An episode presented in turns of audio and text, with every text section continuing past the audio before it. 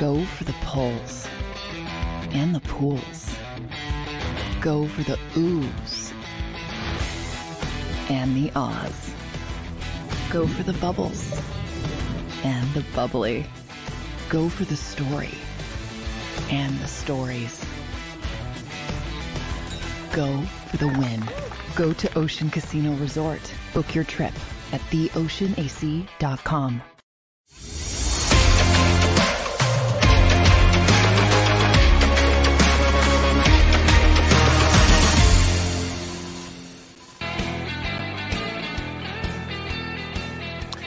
What is up, everybody? Welcome in to another Philly Sports Power Hour with Bill Colarulo. This is the first time we have to do this show after a tough Philadelphia sports loss because the Phillies have been flying high, the Eagles have been flying high. And last night, man, we come back down to earth a little bit and we had it and we had it. But we have a great show scheduled today. We're going to talk a little fighting Phils in the first segment. And then today at 1020, Eagles insider Dave Spadaro will be joining us to talk a little bit Philadelphia Eagles, get his take on this 2023 season to date. And I see you guys in the chat. JM, that camera was sent back, man. I got it right off, right off the show yesterday, called them, was not happy that that camera kept cutting out. So we should be fixed today. Appreciate you. What's up, Chuck Hutton? Good morning to you as well. The Real Zeal, how are you today? Already getting in the Schwarber talk. We'll talk about it. But that was a tough one last night. And that's what I want to talk about to start today before we get into our Eagles talk in the next segment with Eagles insider Dave Spadaro. But coming into that game last night, Phillies were playing with house money. All the pressure was on that Atlanta Braves team. All the Philadelphia Phillies wanted to do in Atlanta was split. If we if you told me Saturday morning, hey, Phillies are going to come back to Citizens Bank Park next week and the series will be tied 1-1, I would have signed up for it. But not that way. Not that way. They had all the momentum last night. You could see it. The Atlanta Braves, they were starting to grip the bat tight. They were starting to get nervous. The fans were nervous. The team was nervous. The coaching staff was nervous. The Phillies had them on the ropes and they gave that sleeping giant life. And I know we're going to sit here today and we're going to question Topper's pitching decisions, leaving Wheeler in too long. Should he have gone with Hoffman? How was Bryce Harper's base running in the ninth? That is not why the Philadelphia Phillies lost this game. They lost this game because they stranded 11 runners through the first seven innings of that baseball game. That game should not even have been close. It was 4 nothing. We were feeling good. It should have been worse. It was like the Eagles in the red zone on Sunday. You got to capitalize. You have to capitalize and put that team away. They should not even have been in that game.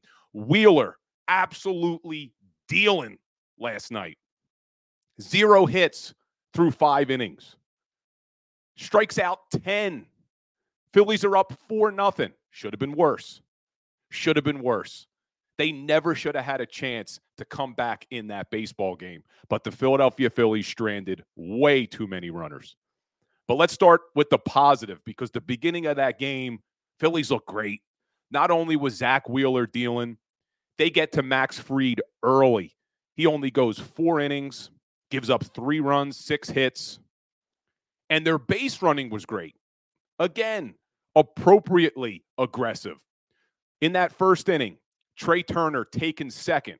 That was huge because then Bohm's able to hit him hit him in with a with a single. Turner showing his speed, showing his aggressiveness, getting the second base on that play. Castellanos in the fifth, great base running, stealing a base, then takes third on an error. And then Bryson Stott's able to drive him in with a sac fly. These were good things. JT Realmuto hitting a two run shot in the third, making it 3 0. The Phillies were doing everything they did in game one to start that game. good base running, great pitching, making the right plays in the field. But then that's when things started to go south. And we knew it. And I was tweeting about it, and other people were tweeting about it. They just stranded way too many runners through four innings. Although they're winning the game, seven stranded runners in the first four innings, eight stranded after five, 10 stranded after six, 11 stranded after seven. You can't leave a team as good as the Atlanta Braves, who have a lineup as powerful as the Atlanta Braves you can't keep them hanging around. You can't keep them hanging around. And I see the real zeal. They've been awful with running runners in scoring position all season. The real zeal. Your best RBI guy never had a chance to drive in any runs because he leads off and clogs the bases. Look, we've debated all season long whether or not Schwarber should be in that leadoff spot. He's been there all year. They like him there. They feel comfortable with him there. I know there's arguments that can be made to have him not batting leadoff, but they like him. It's what's worked in the past. So I'm not going to second guess him now in the playoffs about keeping Schwarber in that leadoff spot. They're not going to make the change. They're not going to move him out of there. Stephen Patton, even though we're coming home for games three and four, I still don't feel good about it. The momentum has shifted. I would have rather lost 10 2 last night than the way we did. I don't disagree with you that the way they lost hurts. It hurts a lot more than a blowout it hurts a lot more than a blowout. But don't lose faith. And I'm going to talk about that shortly. But remember what happened in that San Diego Padres series last year. Almost identical. And the real zeal still going on Schwarber in the leadoff spot. It doesn't work in the postseason. They won't make the change and they won't win a World Series with him there. Well, I hope you're wrong on them not winning the World Series, but I agree. They are not going to make that change. Schwarber will lead off this entire playoffs. But yesterday's show, I talked about how this Philadelphia Phillies team not only was being appropriately aggressive on the base paths, but they were being so good in the field. And Trea Turner in game one makes the best fielding play I have seen in Phillies postseason history. And then he comes back in game two and completely does a 180. Two errors for Trea Turner last night. First one in the second inning, Zack Wheeler said, Don't worry, kid, I got you. Strikes out one, two, three to strike out the side right after that error. That could have been big. But Zack Wheeler says, I'm going to pick you up. But then he has another one in the sixth inning that is just inexcusable that results in a run. At that point, it was 4 nothing Phils. The relay throw comes in. I think it was Castellanos from right field. And Turner just drops the relay throw allowing a run to score. That was unexcusable.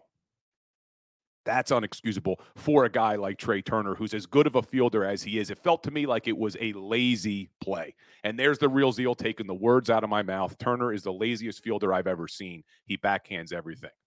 I'm not going to say he's always lazy, but yes, that was a lazy error, an inexcusable error at that moment in the game to make that a 4 1 game. And Patton, we're going to get there about Harper's base running. But this is where I question Topper, and I even tweeted it. I'm not going to question Topper because in Topper we trust after game one, but this was a big decision. I did not think there was a chance Zack Wheeler was coming out of the dugout to pitch in that seventh inning.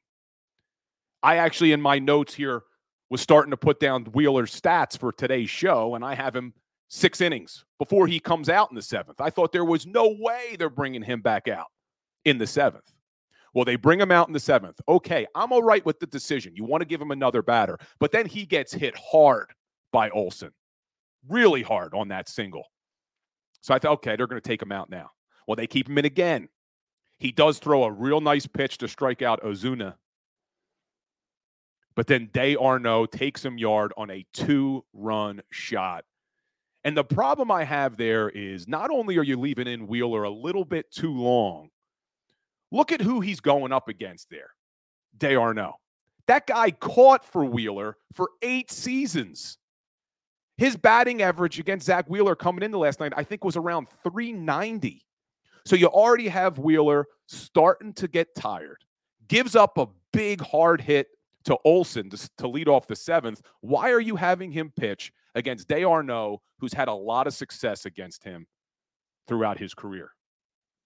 And then D'Arnaud goes with a two run shot, making it a 4 3 ball game. Then Topper makes the change, brings in Alvarado. He shuts it down. And then here's where the other questionable decision happens. Eighth inning, he brings Alvarado out for one batter. Alvarado gets the out. And then they bring in Hoffman. Hoffman hasn't pitched in a lot of big moments. You didn't know how he was going to handle the big moment. Well, he starts it off by hitting Acuna, and then Riley takes him yard, two run shot to take the lead. Devastating. Absolutely devastating. And then you go to that ninth inning, Harper gets on base. I'm not faulting Harper as much as others are. And maybe it's because I love Bryce Harper. Maybe I'm defending Bryce Harper, but I still don't think that is the reason they lost this game. Yes, should he have stopped before the base at second? Yeah. Yeah. Topper said it yesterday too after the game. Normally on a play like that, the runner stops in front of the bag on second so he can get back to first base, but he's being aggressive there. Off the bat, it looks like that is in the gap. It looks like there is no chance for the center fielder to make that play. But Michael Harris Jr. made an unbelievable play there. What a damn catch by Harris. But I'm not going to fault Bryce Harper. I know he should have stopped, but he's trying to tie up the game. And it's not as if if he doesn't get doubled up that they win this game. Okay, you have two outs with a man on first. You're still not in any better position. So, oh, I shouldn't say you're not in any better position. You're in a better position than the game being over, that's for sure. But I'm not faulting Harper. That's not why they lost this game. They lost this game because they stranded 11 damn runners through seven innings, didn't put the nail in the coffin. But it's not over. It's not over. And Chuck Hutton, that's exactly what I said too, man. There's no guarantee that Stott comes through if Bryson if, if Bryce doesn't get doubled off. But he shouldn't have got doubled off, but I'm not going to second guess aggressiveness in that spot. He's trying to score the tying run. And Castellanos, off the bat, I'm thinking that is either gone or in the gap. But Michael Harris, you got to give him credit. You got to give him credit. But I know everybody's talking about, hey, all the momentum shifted now. Atlanta's got all the momentum coming back to the bank. Well, let's take a look at last year what happened against the San Diego Padres because it was almost exactly what happened in the first two games in Atlanta. Phillies win game one in San Diego. They come back in game two with Aaron Nola on the mound and they take a four run lead, just like they did last night. Just like they did last night. And then what happened?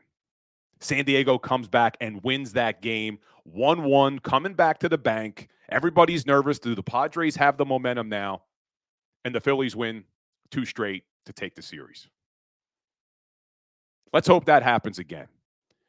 And they interviewed Nick Castellanos right after the game. And I loved what he said. This team plays the best after we get punched in the face.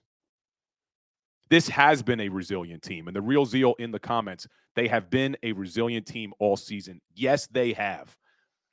And in Topper, we trust. Yeah, maybe he didn't make all the right decisions in the game last night, but he has his fingers on the pulse of this team. He knows how to manage this team and to keep them playing. And you know, Citizens Bank Park is going to be rocking tomorrow night. So I would have felt worse if this was a game one loss and then the Phillies had to come right back and play in Atlanta again with that momentum shifting to Atlanta. But we are coming back to Philly. That place is going to be rocking. I'm not as concerned about the momentum. I do wish they would have held on to that game, obviously that would have been the nail in the coffin 2 0 coming back to Philadelphia. But this series is not over. And I don't like all the chatter on Twitter that oh, they're never going to win this series now. They're in the same spot they were last year against the San Diego Padres. This is going to be just fine. And it's time for Aaron Nola again. Aaron Nola pitched really well in that wild card. And we talked about it on this show last week before his game. Did we have confidence that Aaron Nola was going to pitch as well as he did? And he showed up in a big way. He needs to show up in a big way again tomorrow night. The pitching's going to have to be strong. We don't know who's going for the Atlanta Braves. But what I do know is that Citizens Bank Park is going to be loud and it's going to be a tough environment for that Braves team. And what I think they need to do is the Phillies need to come out to an early lead. They cannot give this Atlanta Braves team any more momentum than they're going to have coming in after that tough loss last night. But guys, in the chat, what do you think the reason was that the Phillies lost last night? Do you agree with me that it wasn't the pitching decisions, that it wasn't Bryce Harper's base running in the ninth, it was stranding 11 runners through the first seven innings. That is why they lost this game. What do you guys think in the chat? Why did they lose this game? Why? And Peter Doherty, you are right. It would have been huge to go up 2 0. Series probably would have been as close to over as it could be coming back to Citizens Bank Park with the Braves down 2 0. But they're not down 2 0. They're 1 1. And we would have all signed up for that on Saturday. If Saturday morning we were told that this Phillies team was going to come back to the bank 1 1 against the Atlanta Braves, we would have taken it. We just didn't like the way the game ended last night. And I agree. But this team has been resilient. They have been resilient, and they need to be resilient again. But let's hope that what we saw from Trea Turner in the field last night is not going to carry over to Citizens Bank Park for the rest of this series because you cannot afford to make two errors in the field on two real routine plays. The first one is a ground ball, he just missed it. But the second one, that one is just inexcusable. Lazy error. Dropping the relay throw coming in from right field, allowing a run to score. But I see you guys in the chat. B Sing Sports agrees with me. Too many runners left on. The real zeal, runners in scoring position seven runs in two games in Atlanta isn't a, isn't aging to win many games. I think you meant isn't going to win many games. Chuck Hutton didn't step on the throats of the Braves. The Braves were resembling the baseball version of the Boston Bruins. So, Phillies need to make sure when they get their opportunities that they do put the nail in the Colton, that they do step on the throat of this Atlanta Braves team because this Atlanta Braves lineup is really damn good. We've seen it. They have the ability to score runs, they have the ability to hit home runs. So, this Philadelphia Phillies team, our offense needs to come through because our pitching staff is not going to shut out the Atlanta Braves every single game. What we saw in game one was not the norm. The Braves had only been shut out twice all season. They hadn't been shut out at home since 2021. So the offense has to win. Yes, pitching needs to be good, but we are built to score runs. And you need to score runs when you have runners in scoring position and runners on base. So, guys, we'll talk again about the Phillies tomorrow. We'll break down the game three matchup. But I'm excited to switch gears here now because a team that is not losing and has not lost this season is our Philadelphia Eagles. And coming up after the break, we're going to bring on the Eagles insider, Dave Spadaro, and get his take on this 2023 Philadelphia Eagles team. Stay tuned, guys. Go to get your game on. Go for the beers.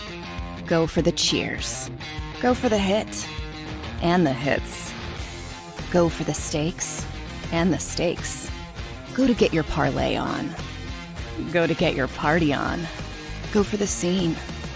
Go for the screens. Go for the gallery. Go for the win. Go to Ocean. Visit theoceanac.com to plan your visit. At Pond Lehocky, we've recovered billions of dollars for our clients, and we're confident we can do the same for you. With over 250 years of combined courtroom experience, we've helped over 100,000 injured clients obtain some of the largest settlements in Pennsylvania. One conversation is all it takes to help you and your family get back on track. If you've been injured in an accident, give Pond Lee Lehocky a call.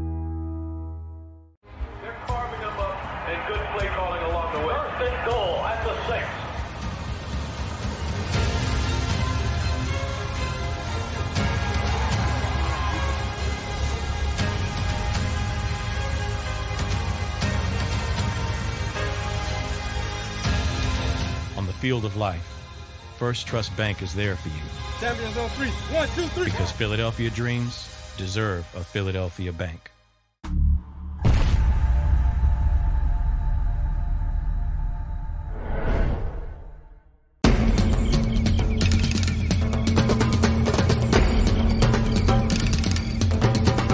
Staffing is not easy, but that's what we do every day, all day.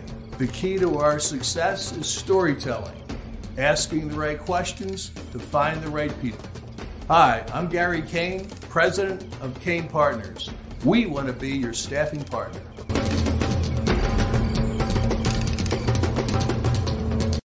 Since 1977, it's always been about you, the community, at Rafferty Subaru. And through the Subaru Love Promise, we prove we care by supporting charities like So Good Now. So Good Now helps kids in under resourced areas by connecting them with student athletes to serve as mentors. We remove barriers so athletes can help youth in the corners of our communities where light and love are needed most. When you choose Rafferty Subaru, you help organizations like So Good Now. Do you stream on a Roku, Fire Stick, Google TV, or Apple TV? Now you can watch 6ABC 24 7 with the 6ABC Philadelphia streaming app. And the big story on Action News. Search 6ABC Philadelphia and start streaming today. E A G L E S. Eagles.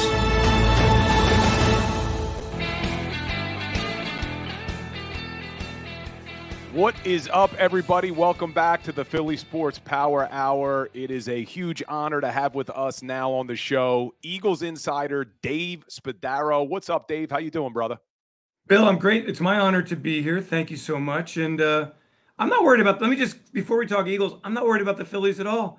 I mean, that was the whole point of it to go to Atlanta, win one game, and come back to Philly. So everybody needs to just chill out. T- tough loss last night for sure, but this is a very, this is a really, really good Phillies team. I mean, I, I feel supremely confident.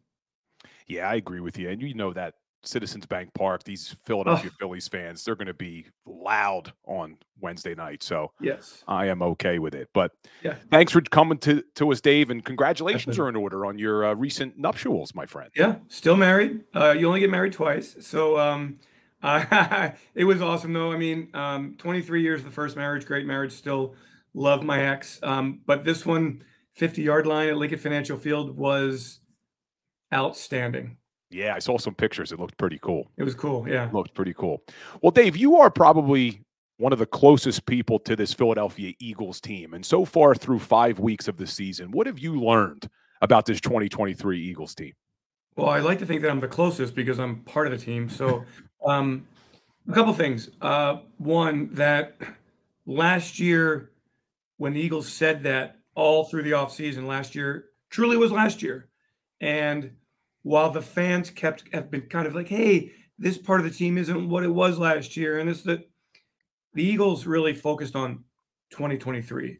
And so I think that's really important to note, Bill, because there is a hangover effect in a lot of cases when you go deep into the playoffs. And in the case of the Eagles, go to the Super Bowl and lose such a very tough game that you don't carry that over to the next season. So, really big kudos to Nick Sirianni, the way he approached the offseason and the way these players separated last year and this year. Number one.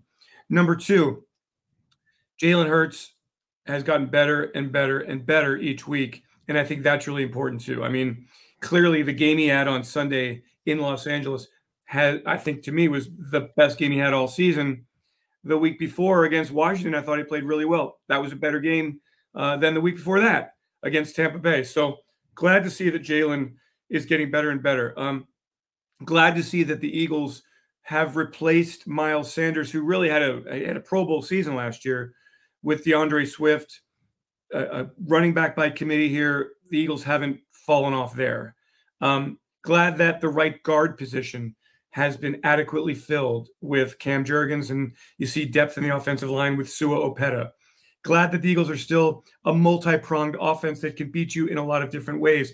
And so glad that Dallas Goedert got into it on Sunday against the Rams. Defensively, you know, um, the front seven, when you lose what the Eagles lost in TJ Edwards and uh, Kyzir White and Javon Hargrave, that you can bring in somebody like Jalen Carter and he makes an immediate, unbelievable impact. I mean, what a talent that kid is that you can bring in Nicholas Morrow and Zach Cunningham and get productive play there. So, really thrilled with the way the defense has replaced key pieces up front. And then, in, in terms of Sean Desai, really impressed with what he did on Sunday in terms of adjusting at halftime and shutting down a really potent Los Angeles Rams offense in the final two quarters. So, the Eagles have won games in a lot of different manners here through 2023, the first five games, um, standing undefeated, going to New York, feeling really confident and I, I really, really like the makeup of this football team. You said a lot of great things there, Dave. And I, I want to go back to the first thing you were talking about, which is Jalen Hurts improving week after week. And we saw he only threw 170 yards against the Patriots, but follows that up with 193 against Minnesota, then 277 against the Bucs, 319 against Washington, and then has another 300 yard game on Sunday against the Rams. But one area that a lot of people were questioning was his ability to run the football this season. And you also saw him running the football more in that Los Angeles Rams game. Do you think that he's lost a step, as some people had indicated? I don't think he has. Or was he just being more conservative and protecting himself those first four weeks of the season? I don't think either of those. I think that defenses are spying him. And I think defenses come into their matchup against the Eagles, and the first thing they want to do is take away Jalen's ability to break down the defense with his legs. And we've seen in the past, and I, the, the games that really stick out to me, Bill, are I remember, um, I guess it was his first year, right? Um, the Saints came in number one ranked run defense in the league, and he broke them down with his legs and ended up having a huge game throwing the ball, a huge game running the ball. You know, the Green Bay Packers, the Baltimore Ravens. I mean, games where he's played and and run the football effectively. So this year he comes in and if I'm a defense, what am I going to take away? Well, I have to have cornerbacks to take away DeVonta and, and AJ. I have to have safeties, linebackers to take away Dallas Goedert. But I can scheme to take away the run of Jalen Hurts. And the opportunities just weren't there. Okay. I still think in the red zone, for example, we have not really seen the quarterback draw because I believe in the red zone defenses that is what they they are taking that away. They do not want Jalen Hurts running the football in the red zone. So I thought that on Sunday against the Rams, he made something out of nothing on a couple of occasions, including that third down run where he broke the tackle and gained 17 yards. That was vintage Jalen Hurts. So I don't think he's lost a step. I don't think he's more reluctant to run. I think that defenses are coming in and saying, we are not going to allow Jalen Hurts to beat us with his legs. And so the way the Eagles have won is to run the football with Swift, with Gainwell, throw the football to Brown, to Smith, now to Goedert. And that's how they've won five games. And so eventually there will be opportunities for him to run the football. But the mark of a great quarterback is to win in a lot of different ways, including from the pocket and including when times uh, those games when it's really not going your way, finding ways to win games. And Jalen's done that. Yeah, you talk about finding ways to win. This Philadelphia Eagles team, 5 and 0, they've won pretty much a different way all five games, which is really a good sign for a good team who's trying to contend for a championship. Yeah, and I don't think that I mean look, we all keep saying we 20 there the leaving points on the on the field. I think they would agree with that that the red zone efficiency hasn't been where it had been in previous two seasons. I mean, Eagles were among the best teams in the league, top three in the league in the red zone, and now they're down in the 20s. So that will get better, but they have won different ways. Um, I think that is, the, again, the mark of a, a complementary football team. Um, glad to see that special teams, which nobody's talking about right now, and that's a good thing because the Eagles haven't really gotten the return game going in past years. Now Britton Covey is a weapon. Jake Elliott's been terrific. Um, you know, so the coverage has been pretty strong, right? So I, I like that. The defense is taking the football away. um, in every game except this last game. So I I just think that this is a team that knows how to win. You know, the remarkable thing about it, Bill, is that whether you rate Jalen Hurts on his running and passing, I mean, what's the guy 22 and one in his last 23 regular season games? I mean, that is amazing. And so at the end of the day, he's a winner, and that's all that matters. You, you mentioned 22 and one in his last 23 starts, regular season starts. And do you think we're getting spoiled at Eagles as Eagles fans a little bit? Because we are really watching, and I said this on the show last week, that we need to start enjoying the ride more because what we are watching is unprecedented in Eagles history with how often this team is winning. And it's almost like we're a college team now where we care about how much they win by as opposed to just getting the W. Well, I mean, I would hope, Bill, that people are enjoying it. I mean, I'm not as tuned into the kvetching that Eagles fans are are having. I mean, uh, some of it for sure, but I remember back to the Andy Reid days. I mean, I don't know where you were during the Andy Reid days, Bill, but like that team went to four straight NFC Championship games, and the fact is, it wasn't enough because the Eagles never won a Super Bowl, and there were times when the Eagles just didn't look that impressive during the regular season, and fans would complain about the team. Look, I guarantee you, when when the Eagles get to late December and hopefully we're still playing and we're you know going into january like playing great football still playing great football going into january still alive in the playoffs hopefully going to february you're not going to remember the score of you know week week four against the washington commanders all that matters right now is winning games trying to stay healthy getting better as you go and then playing your best football in late december january february I know everybody's kind of going. I've had so many people, Bill, telling me, "Oh my gosh, the 49ers, I'm I'm worried about the 40." Well, don't worry in October about the 49ers. Like appreciate how good they are because they're really really good right now. But by the time the Eagles play them in December and then potentially late in the playoff situation, who knows what the teams are going to look like.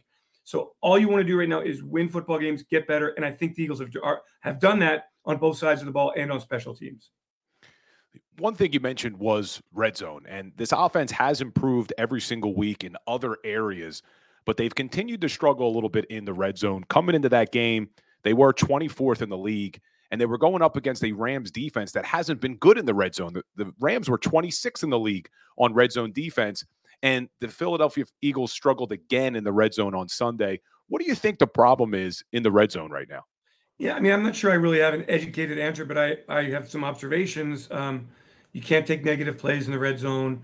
You can't have penalties in the red zone. You can't miss opportunities to catch football in the red zone. Um, you have to run the football in the red zone, and I think in the past the Eagles have really run the football well in the red zone. Maybe not quite as successfully right now. Um, you got to stay ahead of the sticks.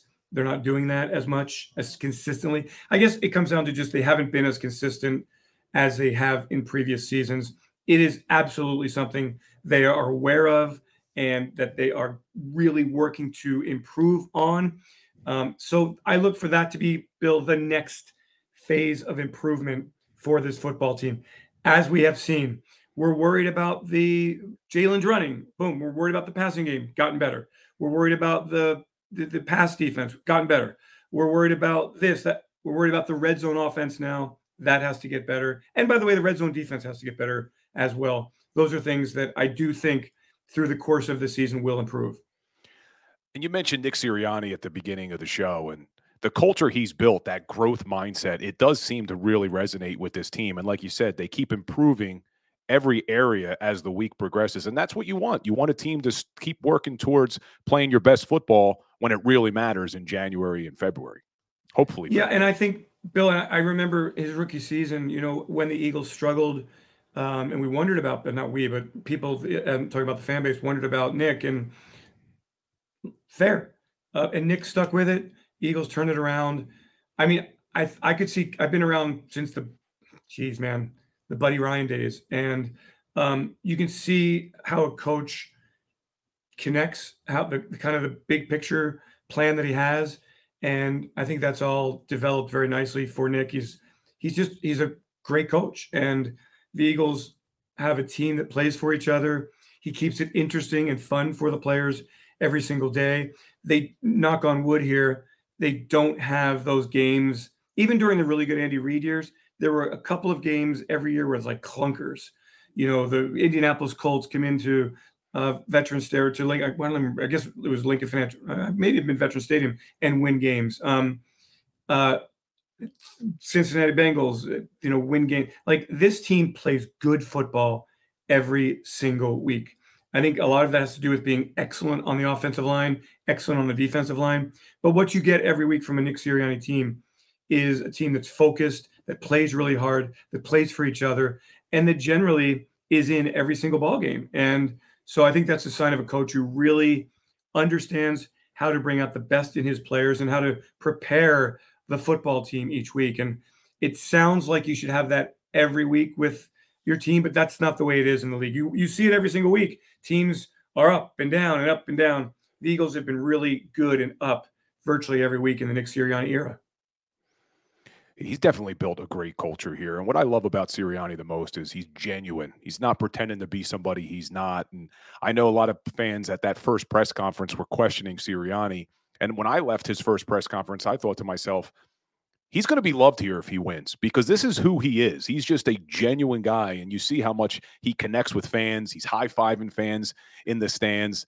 Uh, over here in Haddon Township, New Jersey, he's handing out shots in the off season at a local bar. I mean, he's just uh he enjoys like it us. too. I mean, and, and that, Bill, that's what like he enjoys being the head coach of the Philadelphia Eagles. And when you're when you have a coach who's got a loose yet disciplined and high expectation attitude, and ex, you know that's the day the daily mantra is you know come in and prepare and be great that day, but let's have fun doing it.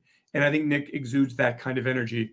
Different kind of energy than Andy, different kind of energy than Doug, different than Chip Kelly, different than you know Ray Rhodes, different than Buddy Ryan, etc. And you're right, he is very genuine and appreciative of the job, and and I think the players feel that. Yeah, it's been fun to watch.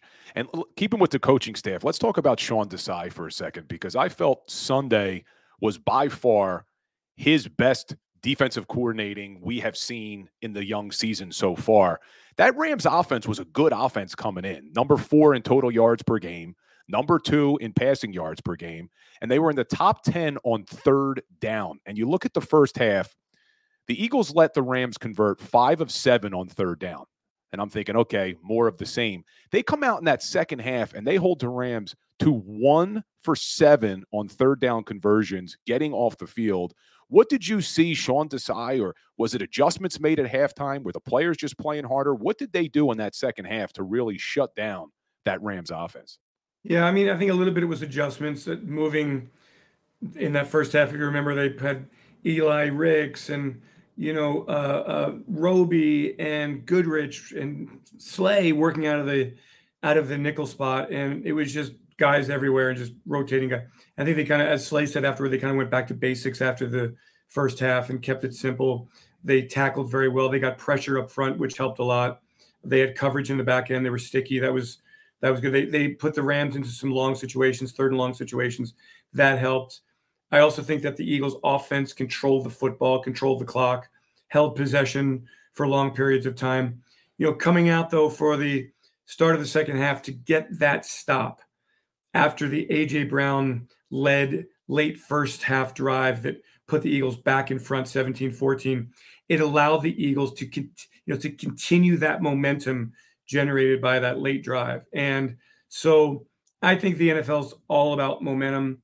The Eagles then went on a long drive offensively. I mean, they they were able to keep the Rams defense back. And and look, up front, you know, we've seen Haason Reddick get loose here the last couple of weeks with three sacks.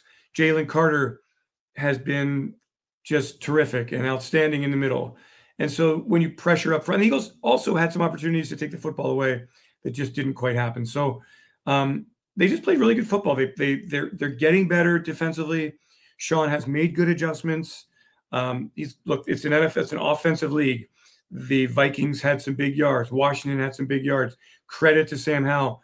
I felt for escaping three or four sacks and kept some drives alive. Some penalties kept some drives alive a couple of weeks ago.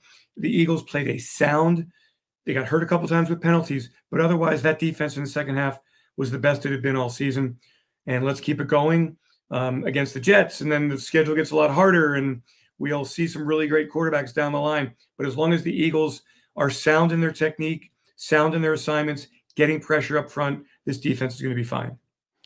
And you mentioned Haason Reddick having three sacks in the last two games. Any coincidence that these three sacks come right after he gets the cast off? It is it, and you know he spoke. I remember Bill in the locker room when he got the cast off that Thursday and practiced without it. He said how much freer he felt, how much looser he felt. Boom, he goes out and gets a sack against Washington. Uh, has a bunch of pressures, are buzzing around the quarterback, and then on Sunday closes out the game with two sacks against the Rams. It is not a coincidence at all. It very much had to do with getting the cast off, being able to use his hands. You want to be able to grab jerseys and pull away from you know your blockers, get get use leverage and use your hands more. He just wasn't able to use his hands as much, trying to separate from blockers.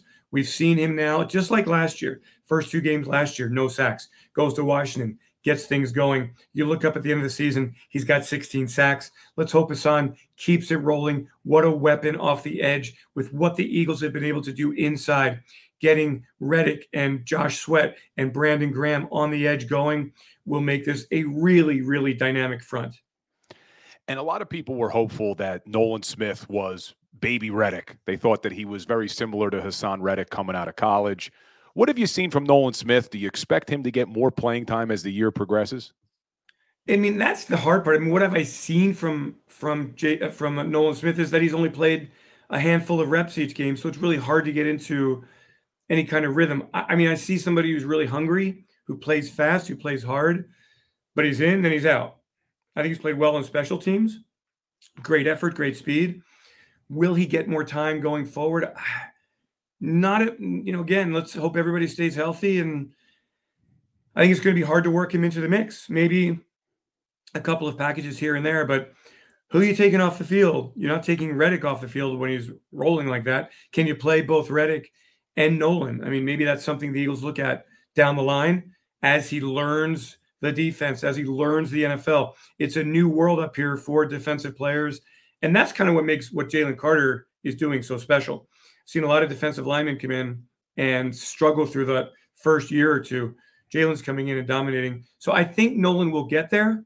Um, I feel really good about him. Whether that happens this year, whether he gets more reps, I just can't say. What a luxury. The Philadelphia Eagles lose Javon Hargrave, and then they're able to replace him with rookie Jalen Carter. And before that Rams game, Carter really hadn't played more than 50% of the snaps in any game. But with Fletcher Cox going down, Carter plays 70% of the snaps in that Rams game. And how impressed have you been through five weeks with this rookie? Uh, I mean, honestly, Bill, like when you when the Eagles drafted him, and then you know watching with some of the scouts, some of his game tape from Georgia, he's just so talented. He's just a special talent. The question was not if he could make it, but how long it would take him to make an impact. And clearly, it hasn't taken him long at all to make an impact. He is enormously talented, fast, strong, great technique, really compact in his technique, really efficient in his technique. Um, football smart. He, he stays, he knows his role. He doesn't try to be a hero. He stays in his lane, literally. He knows he's getting double teamed now. He's patient when he has to be look, Fletcher Cox was kind of like that back in his day, in, in his early days, his rookie days. You could see that he was going to be a special player. Fletcher turns out to be a an all decades player in the NFL and potentially, we think, an, a, a pro football Hall of Famer. I think Jalen Carter is such a talented player, making such an impact. Um, and you just hope it keeps getting better and better and better. Um, that we someday will look and go, hey, this guy's in the Fletcher Cox category right now the Eagles look to me when you lose Hargrave, you get improvement from Milton Williams, you get improvement from Jordan Davis, you get impact from uh, Jalen Carter. But Fletcher is playing really good football in that rotation. You know, uh, Street plays a little bit here and there, makes an impact. Uh, Marlon Tuipulotu has made some plays in his limited time. So the the depth at defensive tackle. I mean, the Eagles were down Cox and Tuipulotu. That's two of your top you know, five defensive tackles, and yet the Eagles didn't have a drop off on Sunday against the Rams. So that speaks to the depth this team has there. Howie Roseman loves to build this team along the offensive and defensive lines, and we are seeing it with our eyes how good the depth is. You mentioned Sua Opeta stepped in, didn't miss a beat on that offensive line. Fletcher Cox is out. Marlon Tuipulotu's out. Defensive line doesn't miss a beat. I'm seeing in the chat here, people are asking, and I don't know if you know what's going on with this, Dave, but Albert O, the tight end they brought over from the Denver Hmm. Broncos, we haven't seen him play at all. Do you think he's going to get any playing time? Our tight ends are so good. And I, I don't think Jack Stoll gets enough credit for how good of a run blocker he has been this season. Yeah, and I appreciate the fans' questions. And Albert is the um, mystery man um, along the lines. You know, we've seen it before. I mean, you know, Jackson was the same way. Um, Tyree Jackson was the same way with the big body, the athletic player. We're really pining to see him on the field. But again, with with you know what the Eagles have with Goedert and Stoll and Calcaterra, I I, I don't expect Albert O to make any sort of impact unless he's forced to play.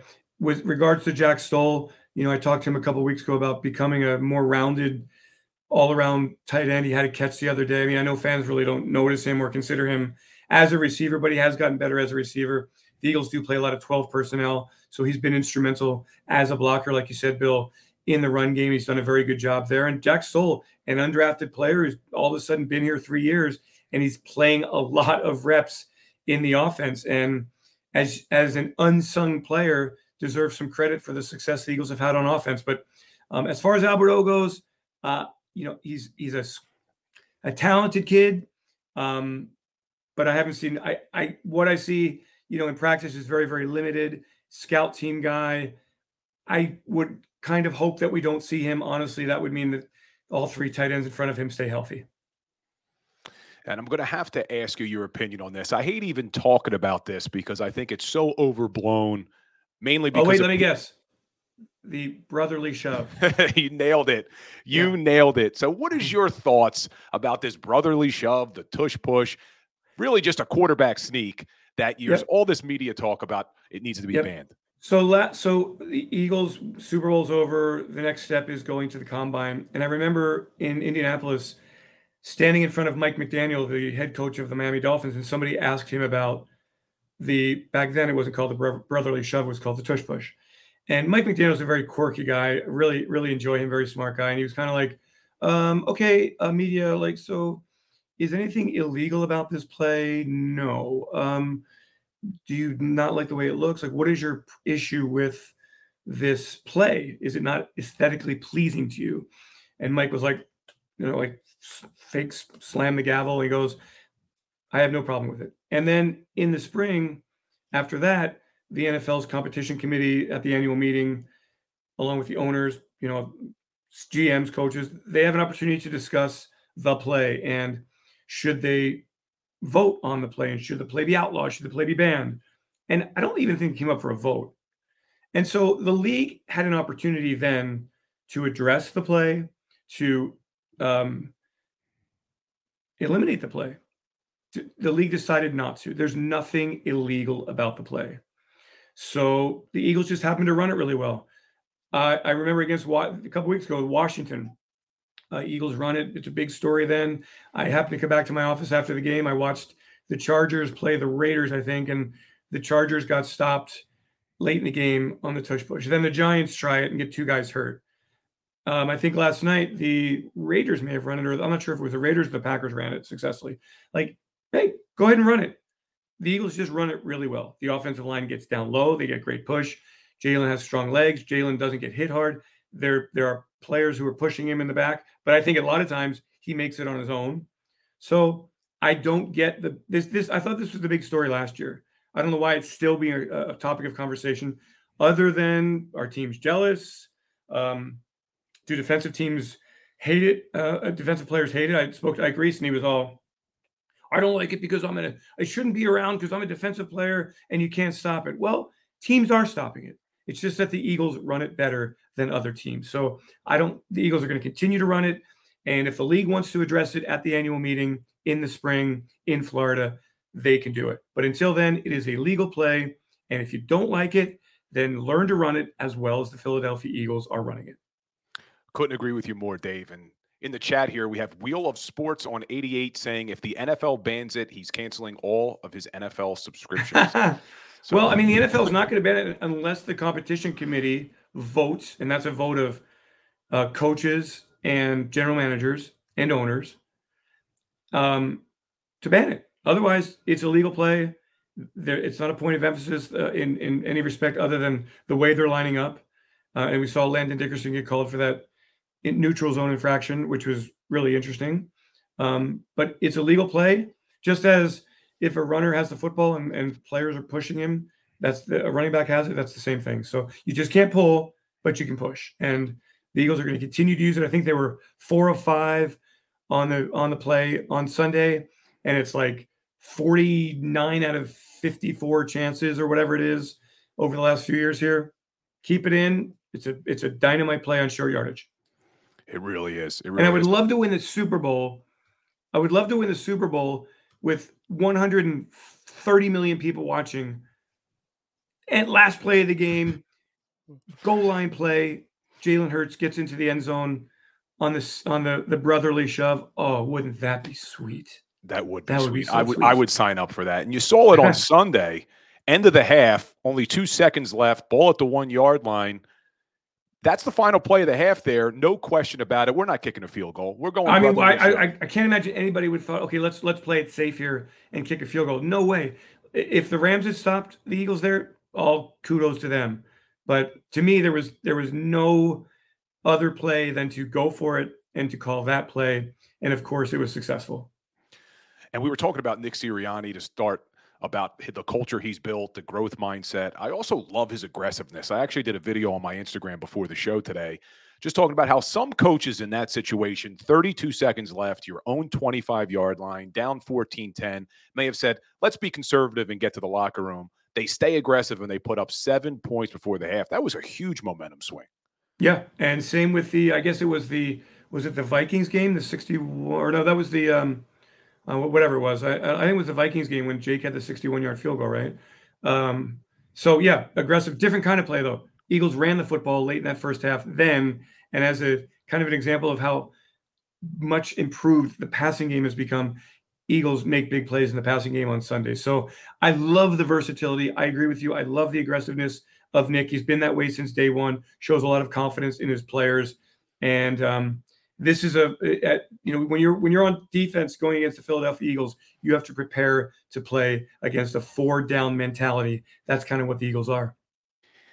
But before I let you run, Dave, I need to talk a little bit about this upcoming Sunday against the New York Jets. I know a lot of fans are confident that the Philadelphia Eagles are going to move to 6 and 0.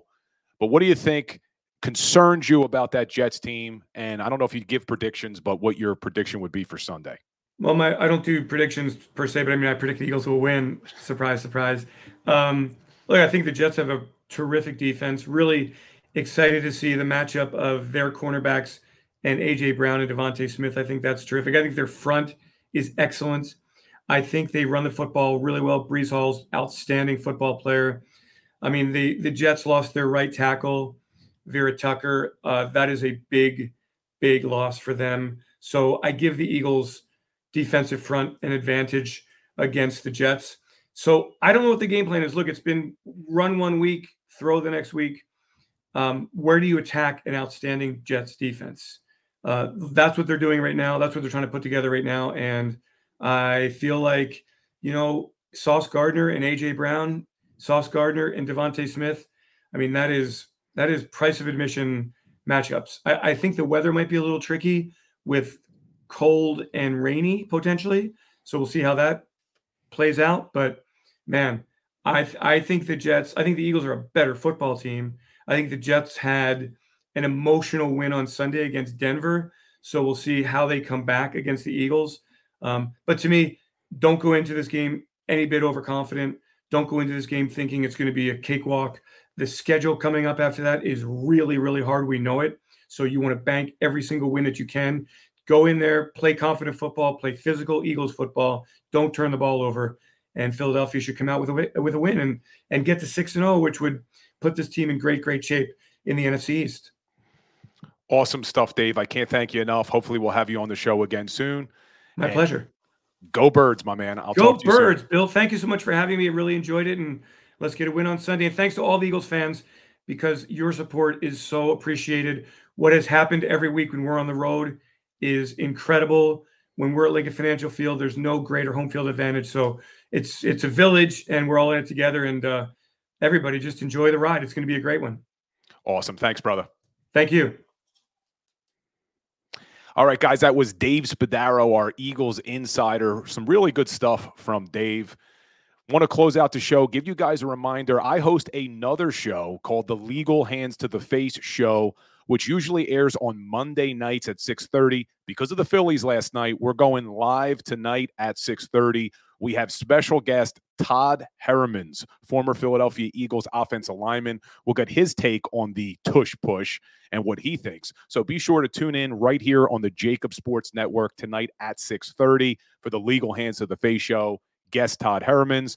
And then, like we do every week, we'll have Dr. Chris Radcliffe breaking down some of these Eagles injuries. What can we expect from Sydney Brown? When is he coming back? So we'll talk to talk, Dr. Radcliffe tonight as well. And like we do every week, guys, I like to end the show with a little today in sports history. So on October 10th, 1979, Wayne Gretzky, the greatest hockey player of all, all time, scored his first NHL goal playing for the Edmonton Oilers against the Vancouver Canucks. So today, 1979, Wayne Gretzky scored his first of many NHL goals. Guys, be sure to hit that like button, that subscribe button, and hopefully I'll see you all tonight at 6:30 right here for the Legal Hands of the Face show. As always, go Birds and go Phillies. Go to get your game on. Go for the beers. Go for the cheers. Go for the hit and the hits. Go for the stakes and the stakes. Go to get your parlay on. Go to get your party on. Go for the scene. Go for the screens. Go for the gallery. Go for the win. Go to Ocean. Visit theoceanac.com to plan your visit. At Pond Lehocky, we've recovered billions of dollars for our clients, and we're confident we can do the same for you. With over 250 years of combined courtroom experience, we've helped over 100,000 injured clients obtain some of the largest settlements in Pennsylvania. One conversation is all it takes to help you and your family get back on track. If you've been injured in an accident, give Pond Lehocky a call.